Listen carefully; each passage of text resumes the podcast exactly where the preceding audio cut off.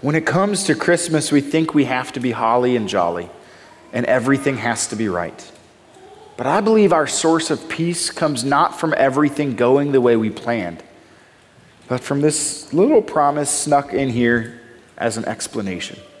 You see, Matthew is written often to explain Jewish customs to the people who didn't understand it. So Matthew repeatedly quotes things in Hebrew or things from the Old Testament, and then he says, This is what it means, and he explains it. He says, Look, there's this prophet, eh, eh, the one Isaiah in the Old Testament, who says a virgin will conceive and bear a son, and he shall be called Emmanuel. And then Matthew gives this explanation, which means God with us. Emmanuel is how you would pronounce the Hebrew that literally means God with us. I don't know how Joseph felt after this angel spoke to him or when he married Mary and wasn't able to consummate for a while. I don't know how he felt raising somebody else's son. But what I do know is this little promise he shall be called Emmanuel changes everything. See, in the season when it gets exhausting and we're worn out and family is stressful and things aren't like we want them to be, it's easy to say, Where are you, God? Hi, this is Chris from The Point, a church where you can come as you are and you can text in your questions. You may not be sure what you believe about God, Jesus, faith, or the Bible, and that's okay because faith is not about having it all figured out, and God is not waiting for you to put your life together before He'll connect with you. If you'd like to find out more about The Point, you can visit our website at thepointknox.com or connect with us on Facebook, Instagram, or Twitter at The Point Knox. Don't hesitate to contact us or join us in person every Sunday morning at 10:30 a.m. We pray this message has an impact in your life or at least makes it easy for you to connect with God where you are. Bah humbug. An expression or utterance of annoyance. An expression or utterance of annoyance at something that is fake and phony and meaningless. Bah humbug. Do you ever feel that way at Christmas time? Why are we doing this? Like, what is this all about? You work so hard to set up a tree that you're only allowed to keep for a few weeks. And if you try to keep it past Christmas, people think there's something wrong with you. When I was single, I decided since I had no place to store my tree, I would just keep my tree year round. Uh, which, if you do that, then it just becomes a place to collect dust and it gets really gross, and people think even worse thoughts about you. Bah humbug, why are we doing all of this? What's the point? I know one of the things that sometimes for me can be an exhausting part of Christmas is there's this idea that at this time of the year, you need to be holly and jolly and merry. Everything has to be great and filled with joy. But what if it's not? What if this Christmas is actually really bad? Really sad. In fact, for many people, Christmas is a time of the year when depression spikes. They remember loved ones lost who aren't with them anymore. They stress and are filled with anxiety over the family they have to spend time with, or they want to, but they don't get to. Oftentimes, this is not a jolly season, and yet, I believe that in the midst of all the uncertainty and the confusion and the hurt, we can find peace. And I don't mean a peace that says, now with this peace, everything's okay. A peace that says, even when it's not, it'll be okay. I remember my first Christmas as a single guy out of college living on my own. Do you guys remember your first Christmas? Mine was terrible. My first Christmas as a single guy on my own, my car broke down. It was below freezing. My, the heat in my house wasn't working. And I was supposed to be dog sitting for somebody else who was out of town four miles away. So while it was snowing, I had to figure out how to get myself in the snow, in the cold, on Christmas Eve to this other house. It was miserable. I was grumpy, I was irritated, and I wondered, where is Christmas this year?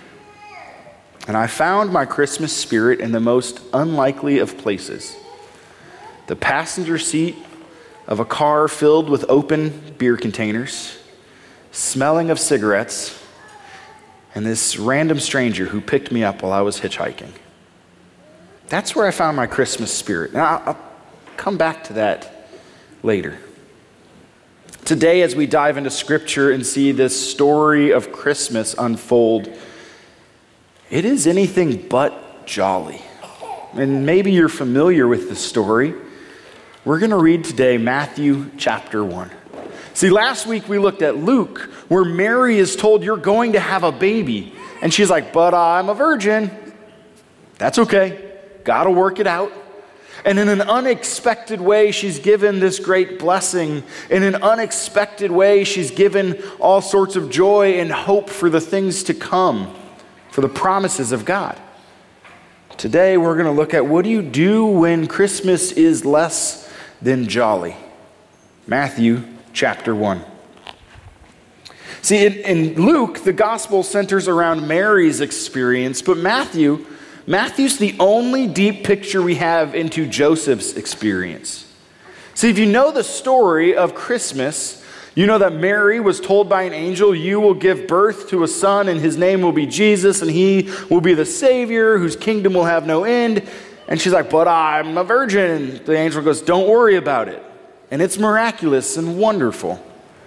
But for her husband, or at least her betrothed, the one she was going to marry, that certainly would have been really confusing. Uh, Vicar Adam and I were talking about this earlier this week, and I said, you know, the truth be told, if my wife came home and said she was pregnant and it wasn't mine, I would be pretty upset and really confused when she says, but I promise I've been faithful. I don't know how that works. In Matthew, we see Joseph less than jolly. Here's the story. Now, the birth of Jesus Christ took place in this way. When his mother Mary had been betrothed to Joseph, before they came together, she was found to be with child from the Holy Spirit. Now, real quick, before we go into Joseph too much, anybody ever faced a pregnancy that was less than joyful? Like, I know babies are a blessing and they're good and we love babies, and yet sometimes pregnancy is terrifying. Like, my wife and I, we had a miscarriage. And when we got pregnant the next time, we weren't all that joyful. In fact, we were really scared. What if it happens again? And then we felt really guilty that we weren't feeling excited for this new baby. My sister had a child out of wedlock when she was in college. And I remember for her the pain and the fear when she found out she was pregnant. What kind of future do I have now? The, the dad for her in that situation wasn't all that great, and so will I be raising this child alone or will I have help? What do I do? If you ever partner with Hope Resource Center and you talk to them, they are an agency here in town that serves women who are facing unexpected pregnancies by offering them all kinds of tests and all kinds of maternal care and even classes about parenting. They do wonderful things. One of the biggest things they see when someone comes in for the first time is fear. Now what? Where do I go from here? Mary is told she's going to have a child and she gets pregnant, though she's still a virgin. For her husband, Joseph, how confusing and hurtful. And her husband, Joseph, being a just man and unwilling to put her to shame, resolved to divorce her quietly. You see, in this day and age, only a man could issue a certificate of divorce. Only a man could separate the marriage and break it up. And Joseph sees the situation goes, This isn't my kid. I don't know that you're being honest, because let's face it, that's a pretty unlikely story. I don't know what the future will hold for this child. Filled with fear pain confusion. He seeks to do what's right, even though I don't think he had a clue how to do that.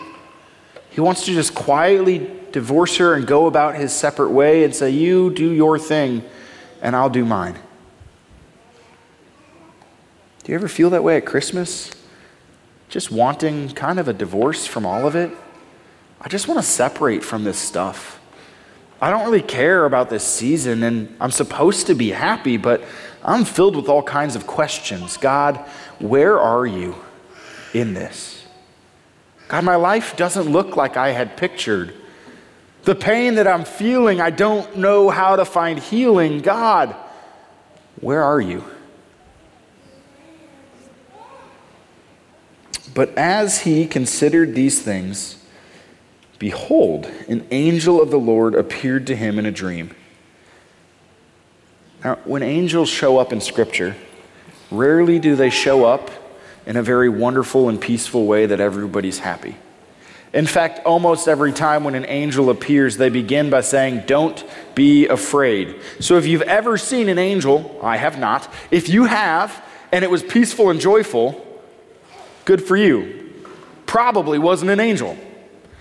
Generally, they're terrifying. An angel shows up to Joseph, saying, Joseph, son of David, do not fear to take Mary as your wife for that which is conceived in her is from the Holy Spirit. She will bear a son, and you shall call his name Jesus, for he will save his people from their sins.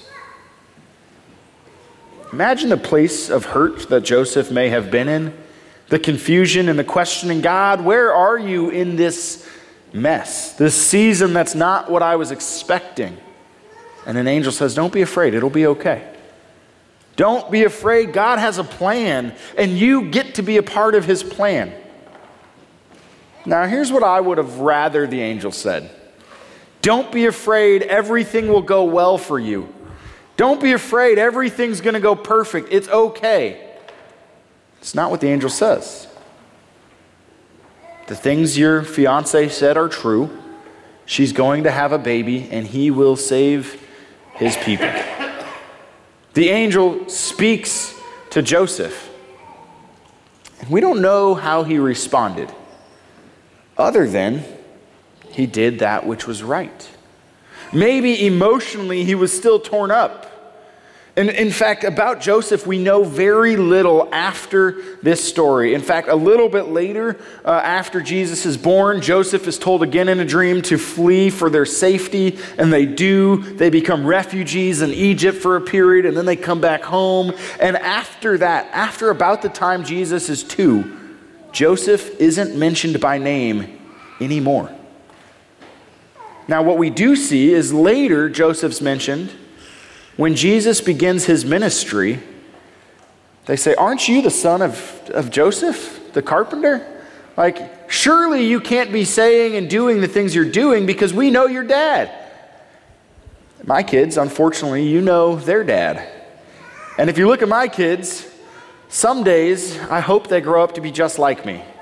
And other days I look at myself in the mirror and say, I hope my kids are nothing like me. Because there's a reality that as a dad, I see all of my faults, all of my failures, all of the ways that I'm not enough. The only time Joseph is brought up later in the story after this very beginning is people saying, I know you. You can't be who you say you are because you're just like your dad. Joseph, he responds to this angel by doing what the angel said. All this took place to fulfill what the Lord had spoken by the prophet Behold, the virgin shall conceive and bear a son, and they shall call his name Emmanuel, which means God with us. When Joseph woke from sleep, he did as the angel of the Lord commanded him. He took his wife, but knew her not until she had given birth to a son, and he called his name Jesus. I wonder if that first Christmas was jolly for Joseph. I like to imagine that when Mary finally gave birth, he was filled with joy at being a dad. I like to picture he was really excited. But Scripture doesn't tell us. Maybe he was really overjoyed. Maybe he wasn't. Maybe he was really confused. Maybe he was really hurt. We don't know. But that first Christmas may very likely have been anything but jolly. In fact, in another account in Luke, when Jesus is born, they don't even have a place for Jesus to stay. Anybody been there in the hospital when your wife's given birth? Now imagine doing that in the car, in the parking lot at Weigel's or 7 Eleven. That'd be great, right? I know people who've done both, and whew. We don't know how Joseph felt, but I know how I feel as a dad. Some days I look at my kids and I'm overjoyed. And other days I look at my kids and I see all that I've done wrong and go, oh man, I'm sorry for the therapy you're going to need. And other days I look at my kids and I see all the things they're doing. I'm like, where did this come from? Why are you this way? And it's probably my fault. Being a dad is great. Being a stepdad, I've never had that opportunity. Some of you maybe have. Loving somebody else's child, that can be hard. There can be division in the family for no reason you can control. Joseph is in this role as stepdad. Jesus isn't his child, but we presume from what goes on in the rest of the chapter, in chapter 2, that Joseph, at least for a while, did a really good job caring for him, being a dad to him. When it comes to Christmas, we think we have to be holly and jolly, and everything has to be right. But I believe our source of peace comes not from everything going the way we planned, but from this little promise snuck in here as an explanation. You see, Matthew is written often to explain Jewish customs to the people who didn't understand it. So Matthew repeatedly quotes things in Hebrew or things from the Old Testament, and then he says, This is what it means, and he explains it. He says, Look, there's this prophet, eh, eh, the one Isaiah in the Old Testament, who says, A virgin will conceive and bear a son, and he shall be called Emmanuel. And then Matthew gives this explanation, which means God with us. Emmanuel is how you would pronounce the Hebrew that literally means God with us. I don't know how Joseph felt after this angel spoke to him or when he married uh, Mary and wasn't able to consummate for a while. I don't know how he felt raising somebody else's son. But what I do know is this little promise he shall be called Emmanuel changes everything. See, in the season when it gets exhausting and we're worn out and family is stressful and things aren't like we want them to be, it's easy to say, Where are you, God? And that's why we're gathered. Because God has promised to be here with us. God has promised that through the birth of His Son, He is here. And so, whatever we're going through, however we feel, holly and jolly or not, God is with us. That's what this season is all about. And because God is with us, not as some distant God who's someplace out there kind of vaguely helping. No, as a God who would come in the flesh and be born like you and me. A God who would experience everything we've experienced and all of our pain and sorrow and suffering, this God with us can tell you and me today to have peace. Because no matter what happens, he will never leave us. In fact, Matthew, here at the beginning of his gospel, declares that Jesus is God with us. And at the end of Matthew's gospel, Jesus himself declares, Behold, I will be with you always to the end of the day. So, whether you're holly and jolly or not this Christmas season, Jesus is here. And He's with you, and He's for you, and He will never leave. And in that, we can be assured it may not be okay right now. It may not be okay tomorrow or on Christmas morning. It may not be okay for a long time to come, but it will most certainly one day be okay. Going back to that story there in the beginning of my Christmas spirit, I was angry, I was bitter, I was cold, I was miserable. And I was walking down the main street there in Omaha, headed towards this house I had to dog sit. Of course, stupidly in flip flops, because that's all I wore at the time, in the snow. And I thought, what are the chances? So I stuck my thumb out as I walked, and a truck stopped and backed up and rolled down the window, and smoke rolled out of it. And he said, Where are you headed? And I told him, He said, oh, I'm going there. I can give you a ride. And I climbed in and had to move all the bottles of beer out my feet. And I was like, I don't know if I should be in this car. And I asked him, Where are you headed? And he said, I don't know. What are you doing? He said, I haven't seen my sister in years, but I heard she's back in town. And so I'm looking for her. And that was it. He spent his Christmas, the whole Christmas Eve, driving around in the snow, looking for his sister out of love, out of desire to see her, out of the hope that maybe this would be the Christmas they'd be reunited. And it was there with all of the smell of beer and cigarettes that I realized what Christmas is all about. It's not about everything going well or the way you planned. It's about the promise of one who loves you, who is looking for you, and coming into our world to do everything to find you, to have you, to be with you. This is our hope this Christmas season. Will you pray with me? Heavenly Father, we thank you that you are with us, that you have promised never to leave us, that you have promised to always be with us. God, I, I don't know how Joseph felt, but I can imagine a whole host of feelings that were stressful and exhausting and confusing. And yet, you sent an angel to say, Do not be afraid. God, in the midst of our Christmas season, as we prepare for the coming of of your Son. Help us to prepare with peace that whatever we're facing, whatever tomorrow holds, you will never leave us or forsake us, but be with us. We pray all of this in Jesus' name. Amen. As we continue our worship today, we're going to collect an offering, and I want to share with you something uh, about our Cultivate community that we've been talking about this last uh, week or so.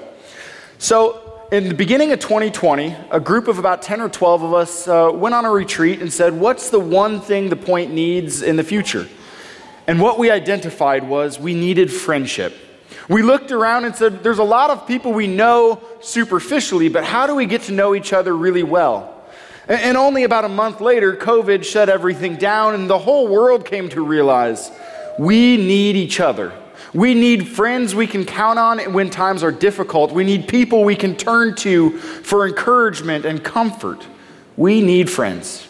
And so, as we did Cultivate Community last year, we set out with the goal of fostering friendship. Our aim was that here in this building, we could create space for people to gather and to connect.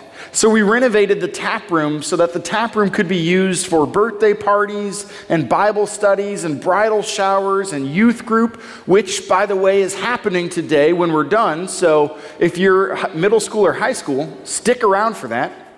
We renovated this space in the building to help people connect, and we said that's not enough. So, not only did we renovate that space, we started something called Second Sunday Food Truck. Anybody stick around for that over the course of the year? We shared a meal once a month together with these food trucks and had a great time connecting with new people and with people we haven't seen in a while. We began to foster friendships through that. But we believe that friendships don't stop or even start all here in this building. And so, what we did this fall was we relaunched Connect Groups, where we said instead of trying to help people connect by common interests or similar life stages, what if we try to help people connect with people who live near them. So we reorganized our connect groups and said, we're going to put you in a group near people who live by you. and over 40 people signed up and participated for the course of that nine weeks. And this picture is from one of the groups. Their last night together, they went out to a brewery and just sat around and had a good time talking. Now, these connect groups were an opportunity to make friends on a deeper level than you can have in this brief hour here. And after one group ended, I got this text. Here's what it said Yo, regional small groups are a fantastic idea, and I'm so happy I got to know these folks. The group has been a complete delight, and I can't wait to start back in 2022. You see, we believe that fostering friendship is absolutely essential to every one of us growing with Christ. And we can do that best when we spend time with people sharing meals on an ongoing basis. And so, as we go forward into next year, we're going to continue to try to foster friendships. Connect groups will be coming back at the end of January. If you were in one and you can't wait to join one again, you, you can do that. If you weren't in one and you want to make friends at that time, we'll invite you to join these groups. But not only are we going to be doing these Connect groups and Second Sunday food trucks here, as we aim to foster friendship in the next year, we have a lot of ideas for how we can help you connect with your neighbors where you live. How we can walk alongside you and maybe inviting food trucks into your neighborhood or hosting block parties where you live. Not that we're hosting, we'll just help you put it on so that you can meet your neighbors and make friends, some of whom may be disconnected from God and need His love through you. I'm really excited as we set out to foster friendship this next year. I believe it's going to be something that not only changes the point, but changes our neighborhoods. If fostering friendship in your community is something you want to help us accomplish and help us participate and do, well, as we end this year with our Cultivate Community Initiative, we're asking everybody who calls the point home to prayerfully consider doing one of two things. Either, would you consider setting up a new recurring gift online so that you could regularly throughout the year support the work that we're doing and help fund some of these initiatives and these things we want to accomplish? Or, if you would rather, or maybe both, would you prayerfully consider giving a special year end gift to help us raise some extra funds to prepare to create space and to go into your neighborhoods and to foster friendship? If this is something you would like to do, or if you came prepared today just to give a general offering, you can do so with cash or check in the popcorn buckets in the back as you leave, and you can place that physical Connect card there as well. But if you came prepared to give online or you would like to join us in this Cultivate Community initiative by partnering online, you can do so at thepointknox.com by clicking the little teal button in the bottom corner. However, you give and whatever you give, know this. We don't give to get God's love, but because we already have it. Thank you. Now we get to enjoy uh, the time where you guys texted in questions, and I'll do my best to respond to them. Yeah. So, what questions came in? All right, first uh, thing that came in says this church is a vibe. 10 out of 10 agree. Agree. A vibe or like the vibe? Or? A vibe. Oh, It's a vibe. We Yeah. have a vibe. Yeah. Um, can you still celebrate Christmas if you're an atheist? Um, That's tricky. There's two different Christmases that we can celebrate right now. There's that which is centered in Christ, where it comes from, uh, remembering his birth and celebrating who he is. And as an atheist, you can do that. It's a very strange decision to celebrate the birth of a God you don't believe in. Uh, but you're certainly welcome to. He's not going to be offended by that. Um, we also live in a culture that has a cultural Christmas celebration, which includes trees and Santa and gifts and all kinds of other things. And you can celebrate all of that without Jesus. Now, I'm going to always encourage you that celebrating the birth of Jesus is truly the most uh, blessing and wonderful time of the year, but you can do either. Great. All right, next question.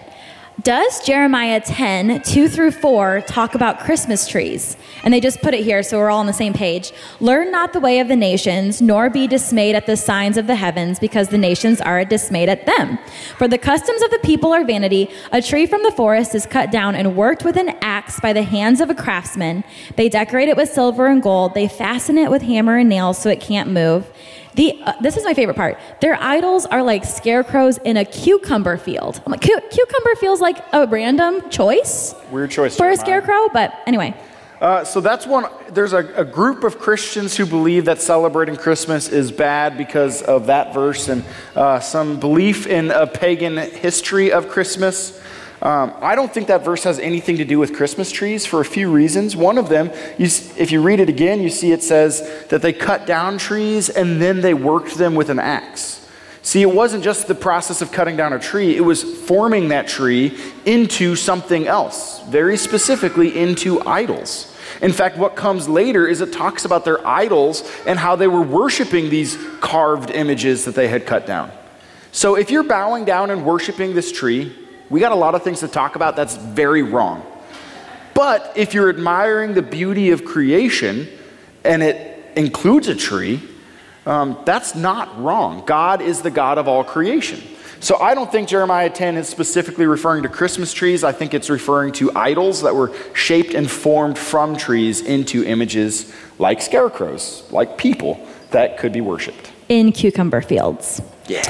Um, okay, what is your favorite Christmas song and why? I don't know. Um, I'll get back to you on that one because I'm terrible about thinking of music on the spot. That's valid. Uh, yeah. Also, anytime someone's like, "What's your favorite anything?" I I crumble. I cannot. I cannot. Unless it's food, then it's easily pizza.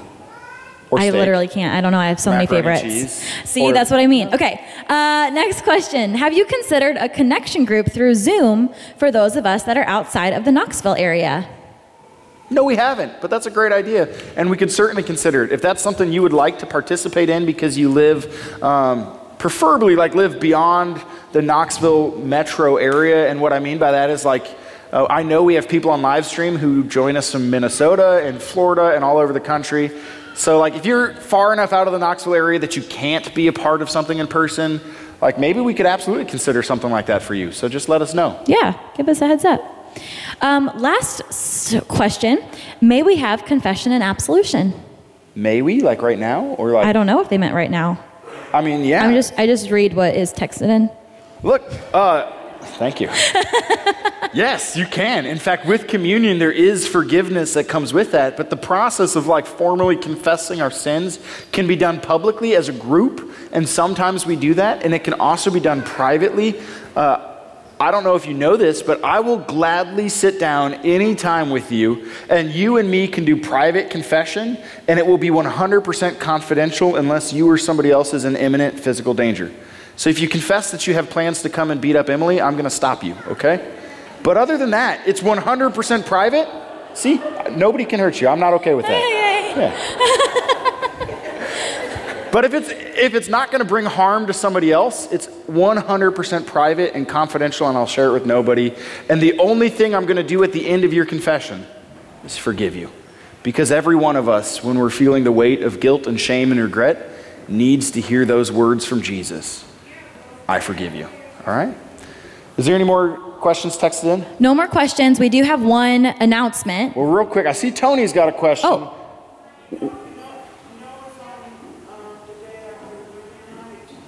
The day after movie night is the 17th.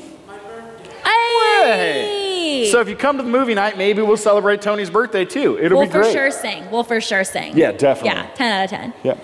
All right, one announcement. Yeah? Yeah. Youth group after church up in the tap room. Yeah? Youth group is for ages middle school, high school. Middle school, high school. So if you are in that age range, it's going to be real fun. And in two weeks on the 19th, when they have youth group, they're going to move it to 4 to 6 p.m. at Adam's house um, because they're going to have a Christmas party and it's going to be a lot of fun. And he has a pool that's not been heated for a while, so we're going to do a polar plunge, and you're welcome to join us. All right? Uh, yeah, so bring your friends and family. Is that it for the announcements and questions and things? Yeah. Cool. This is a blessing for all of you, including you on live stream. But I'm going to look at you guys while I say it, all right? As you go, may the Lord bless you and keep you. May he make his face shine upon you and be gracious to you. May he look upon you with favor and give you his peace. Amen. Have a wonderful week. Thank you for listening to one of our Sunday morning messages. If this message has made an impact in your life, please let us know. Simply fill out the Contact Us page on thepointknox.com.